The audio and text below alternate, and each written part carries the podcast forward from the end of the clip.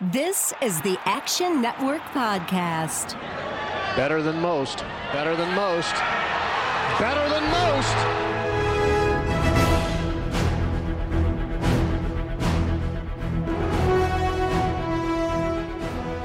Welcome in to the Action Network podcast. Great to be talking to you the week of the U.S. Open. Yes, the U.S. Open heading to the Country Club in Brookline, Massachusetts. First time the Country Club is hosting the U.S. Open since 1988. Here we go. Brendan Glasheen, your host today, joined by two of the very best that follow the PGA, that follow golf from a betting perspective. They are both co hosts of the Bettor Golf podcast.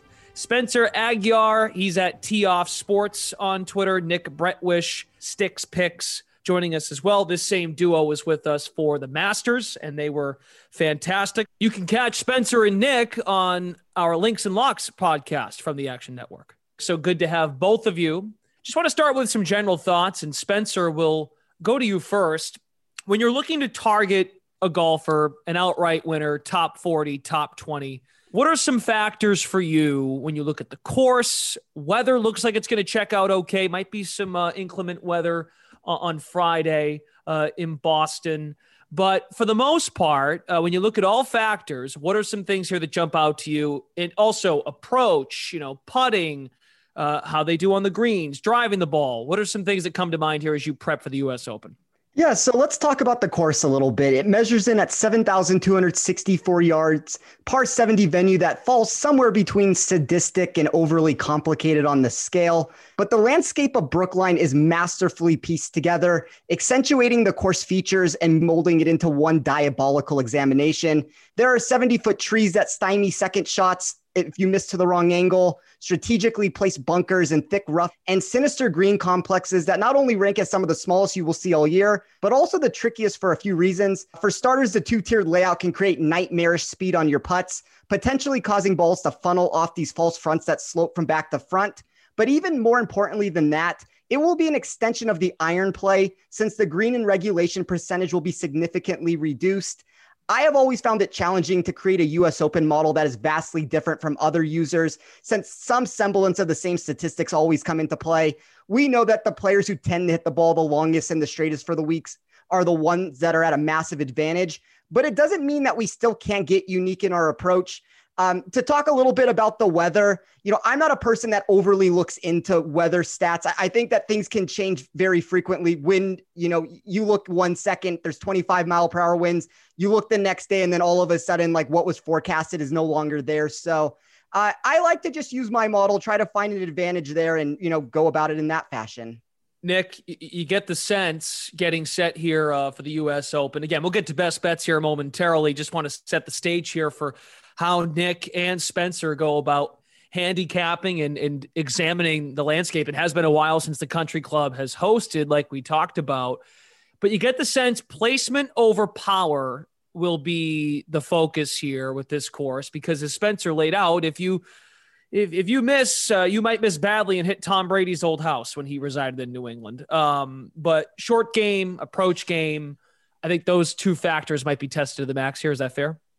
Yeah, certainly. I think for me, it's it's going to be short game. It's going to be ball striking, and certainly people that are deadly accurate off the tee because we all know how high the rough is going to be at the U.S. Open. In addition to the fescue that is shortly, I think, knee high right outside the rough there let's kind of dive in now to, to best bets. And, and, the great thing with about Spencer and, and, Nick here when they come on and join us, it's not just you know list of outright winners. They've got some different ways to go about the betting board. Just to kind of lay it out, though, the the, the favorites coming in: Rory McIlroy, who just won up in Canada, plus uh, plus a thousand, leading on the board. Justin Thomas, Jon Rahm, your your common customers at the top of the board for a big major uh, in the golf circuit. So let's start with some top 40s. Spencer, we'll start with you.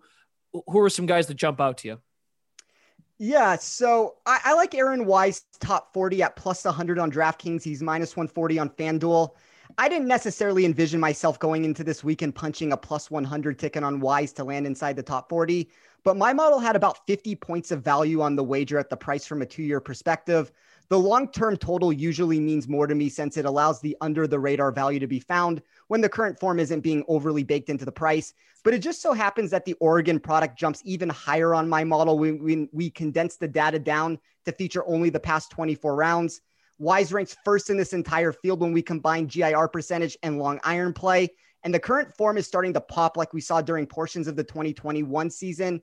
I grabbed Harold Varner, the third top 40, plus 115 FanDuel, minus 135 DraftKings. Varner's lack of perceived win equity is overly hurting him in most of these markets. And while there are concerns because of the volatility and random implosions that take place for him, the American places 21st overall in my model over the past two years. And we see him jump to an impressive 13th when running this from an upside perspective over the last 24 rounds.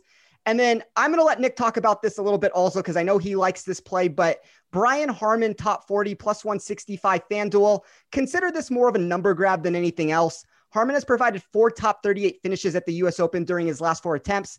And a lot of those showings were coming at venues that where a lack of distance should have probably been a larger deterrent than he will experience at Brookline.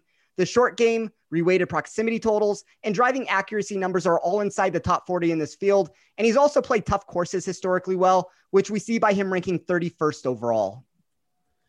Yeah, Nick, uh, taking a look at the Bettor Golf Pod Twitter, you you you you demonstrated urgency to get in on Harman. Why? Yeah, well, the price actually moved, so that plus 165 is now down to plus 145. So I know that when Spencer and I usually do our podcasts on Tuesday nights, we if we think something's going to move, we want to get it out early. So that's what you know, following us on Twitter is some some good value. I think last time I beat the market with Brian Harman by 30 points, he shot like a 90 the round one at the uh, Charles Schwab, but then tore it up on Friday, but did miss a cut and did miss that bet. But yeah, Harman is is probably one of my favorite plays. If it was still the plus 165 number, like Spencer said, it's 100% a number grab. My models got impressed at plus 130, so about 35 points of value there. But he's just a deadly accurate fairway finder off the tee. His long iron play is very good, and like Spencer said, he's not long off the tee by any means, but he does handle his um, handle himself very well on these long courses. He's got excellent U.S. Open history, and he is in really good form outside of the Charles Schwab round one there four of his last five appearances on the tour. Uh, you take out the cut at Charles Schwab, he has finished top 40 yes, uh, in that stretch. That, that's actually, you know, and Spencer, we'll, we'll, go to you and then Nick can weigh in on this as well before we continue, because uh, I know Nick has other top 40 plays, but I'm sure that this seems obvious, but this is important to highlight. Course history is important. How certain players fit the mold of the course, certainly important. But how much are you using recent history on th- this year in terms of how players are playing heading into this event because now we have enough of a sample size where enough has happened you i would think you'd want to be interested in golfers that are playing at a high level right now too yeah, I run my model through a two year standpoint. So that's going to take 2021 stats and 2022 stats. Um, not to give away the entire, you know, piece of the pie that I put together to make it work with it. But uh, as of right now, it is going to be more of the 2022 stats than the 2021 stats that come into play. Uh, you know, and another thing that I do too is I do have a weighted course history metric that I run. I have a weighted current form metric that I run. Now, obviously, we haven't been on this specific course in a long time, but as far as the recent form goes, that's 30% of my weight this week. I do have 10% on US Open venues over the last five years. And then 60% of my total came from a statistical analysis portion, which is just all the stats that I use to try to find an advantage. Nick, how about you in terms of recent form? Because that would definitely relate to your Harman like, your Harman yeah. pick for the most part for me my model doesn't run anything longer than 120 days so i kind of weight myself against spencer's I, I don't like to look at his model until mine is done just because i don't want to be influenced by the genius that spencer is but yeah I, am more of a, a recent form guy as opposed to you know it, there's a lot of course history nuts out there and stuff like that but a guy like Brooks Koepka, who hasn't really threatened the, I, I, guess he was really good at the waste management open, but other than that, he's not the guy that we're used to seeing. But he always shows up at majors. I think he's a walking top five at the U.S. Open. But for for me, I haven't seen that elite level Brooks Koepka in a long time, and the recent data within 120 days really doesn't support playing him either, at, especially at his shorter prices. But to me, it's it's all about recent form. Nick, give us some of your other top 40 plays for the U.S. Open. All right, my favorite one, and it hurts my stomach just to to eat the juice on a top 40 market. But Daniel Berger top 40 is minus 115 on FanDuel. I believe that price is still live there. My price is down at minus 175. I believe the market even had a 195 there, I believe, on DraftKings. But my model absolutely loves the course hit fit here for Daniel Berger, who's usually just deadly accurate off the tee, excellent short game, excellent bunker play if he does mess up those approach shots, and his long iron ball striking is elite. So Daniel Berger is probably my favorite play overall in the DFS and betting market as a whole. Okay, I think we're good. Top 40s. You guys got through those. I'm pretty sure at this stage. Very good. All right. So, Spencer, you've got a unique angle um, before we get to some outright picks, but uh, you've got a head to head that you like as well. Yeah. So before I get into that, um, you know, I always run my model to figure out the most mispriced golfers on the slate. For me, it's more important that I pinpoint fade candidates that I want to take on as opposed to golfers that I want to back. You can always find a way to get exposure in the outright or placement markets if worse comes to worse on a golfer that might be priced against other studs. But in my opinion, the biggest advantage comes from finding overvalued golfers that have inflated price tags. So to provide a little more context there, Billy Horschel, KH Lee, and Abraham Ancer are the top three golfers on my model when it comes to being inflated in price. There are options you can consider at the legal books like Luke List minus 110 over Lee. Horschel has a few noteworthy opponents himself, but I'm going to go down to the 13th most overpriced golfer on the slate in Davis Riley as my favorite play on the board and take him on with the man of the week for me, Aaron Wise at minus 105. That number opened at plus 105 and has already moved 10 cents. So I would probably act quickly since I think we could see this climb by another 10 or 20 points before Thursday. But while Riley looks great with his five consecutive top 13 finishes, there will always be issues with plays like this since the recent results are being overly baked into the numbers. It doesn't mean he can't continue this trend since he has provided these results at both difficult and easy courses. But betting sports is always about finding the overcorrections to the market. I just found it interesting that Riley seemed to receive all the baked in totals here when Wise has been equally as good over the past few months. And that's before we even get to the long term stats that begin to fully back Wise as a golfer that should be closer to minus 125 in this battle. And Spencer, you're also in on a nationality prop. I am. So you know, this is going to be an interesting wager. Anytime that you get these random props, you can kind of find some advantages. So the one I will give is Siwoo Kim to be the top South Korean golfer at plus 330. This is a four man contest. There's no arguing that Sungjae Im is the player to beat at minus 110. But my model is bearish on Joo Hyung Kim, a golfer that ranks 91st overall for me. It's also much lower, as I mentioned, on KH Lee, my 75th overall golfer. So while we are going to need some luck for Siwoo to get across the finish line over Sungjae, there's value to be had on the numbers since most markets have Siwoo as the third choice of the group. I had this priced properly at plus 200, so I wouldn't be putting a large wager on it. But the hope is that my model is right about KH Lee and Joo Hyung Kim missing the cut, providing us a potential head to head battle at an inflated price.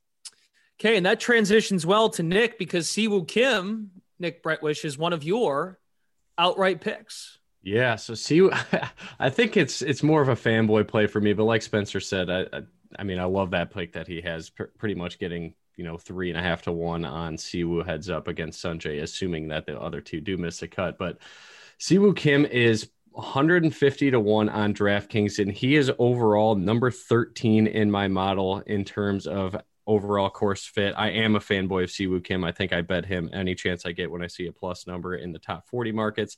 I did punch the ticket there on FanDuel plus 150.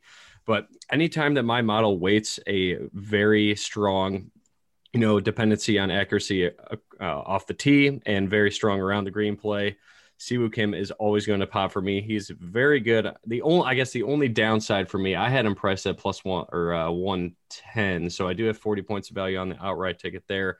I would like Siwoo a little bit more. Had there been more than two par fives on this venue, that seems to be where Siwoo really does his damage. But with the accuracy off the tee, I, this is just a price grab for a player that I personally love all the time. In terms of your other uh, outright winners, you've got two names at the top of the board. The sixth favorite, Patrick Cantlay, and then going down just a little bit more, Collin Morikawa. Why don't you make a case why each of those guys are, are two you're targeting?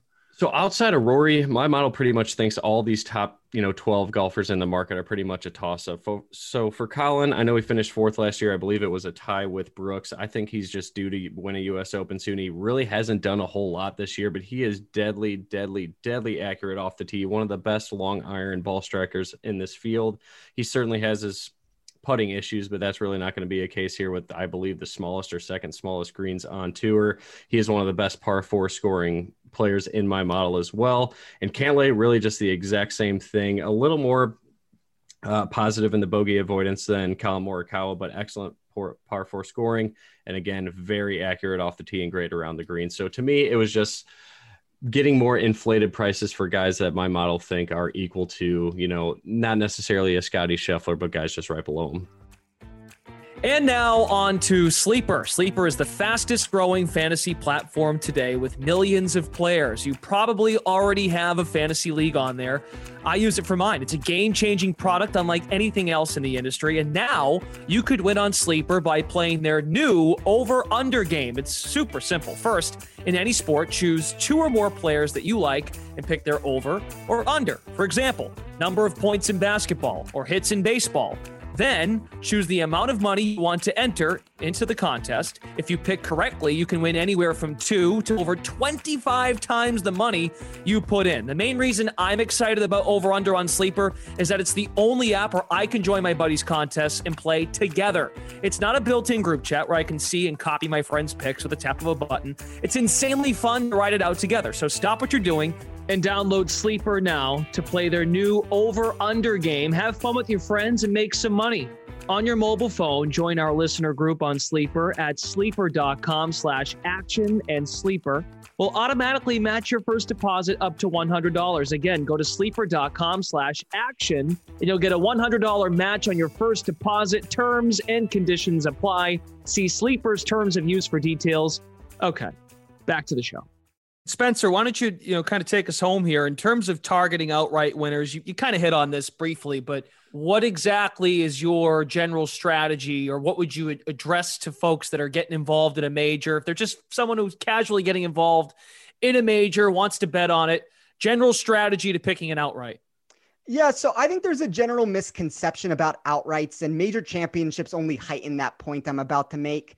I will give a player two to consider since I know these boards will fluctuate between now and Thursday. But more so than touting a wager that has moved in value, I would like to talk a little bit about the advantage uh, that you can get in the market in general. So I always say that by the time the board reopens on the Monday before the tournament, and this would be for major championships, any of the value is gone since most books will shade their hold percentage. That's an answer for another show when we have more time, but it's essential to be patient and let the books start to favor you again it will always be better if you can lock up most of your outright card weeks or even months before these majors take place. But assuming that either isn't something you want to do or can't do for whatever reason, my biggest piece of advice for everyone listening is to have patience during these weeks. There is such a rush from most to lock up their cards after the board retakes form on Monday that users miss the battle from shops inflating their outright prices in certain areas to secure the last few dollars. I do have a ticket on Max Homa that I like at 66 to 1. There is a Cantlay outright that I am on at 30 to 1. Uh, I don't know how much good that does anyone listening now since the numbers have changed on those two. Uh, I still think there's value to be had if you wait or shop around, but the two I'll give on this show, which are two plays that I have mentioned multiple times, will be I will start with Harold Varner at 100 to 1. He gets a bad rap because of his inability to close out events on tour. Now, I understand asking him to do it in a major seems far fetched, but my model has Varner as a 66 to 1 golfer that is being priced at 100 to 1. And then the second choice is Aaron Wise. I have each of them as top 13 targets in this field when I run the event for upside over a shorter term sample size than I typically use. And while it's hard to imagine either winning a major at this points of their career, uh, we've seen them recently in fields that are not much different than this at sub 50 to 1. Uh, very quickly, I've used this example mo- example multiple times this week, but Wise and Varner aren't that much different than Mito Pereira, who was one tee shot away on 18 from capturing the PGA championship. And I know the natural answer to that would be that he didn't win, but we can look at a golfer like Gary Woodland at the 2019 US Open or Keegan Bradley at the PGA championship in 2011 and point to similar golfers where it would have seemed outlandish for them to win until it happened.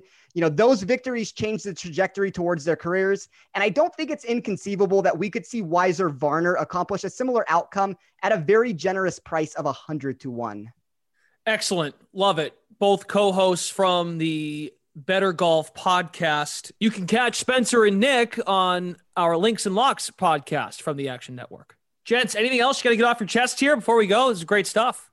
Thank you guys again for having us on. You can find me on Twitter at TOF Sports. You can locate the two of us together at Bettor Golf Pod. And I just really hope that everyone listening will tune into our show. Nick and I always try to attack the board in a unique and mathematical fashion. And I think it provides an entertaining podcast where we try to help everyone get more tickets to the window. You got anything, Nick? No, thanks for having us and good luck, everybody. And one last pick, I believe, would be Hideki Matsuyama, 40 to 1 on FanDuel. I think he's my ex my actual pick to click this week. And my winner, if I had a one and done pool, is going to be Hideki Matsuyama, as long as he does not paint his uh, three wood again. okay.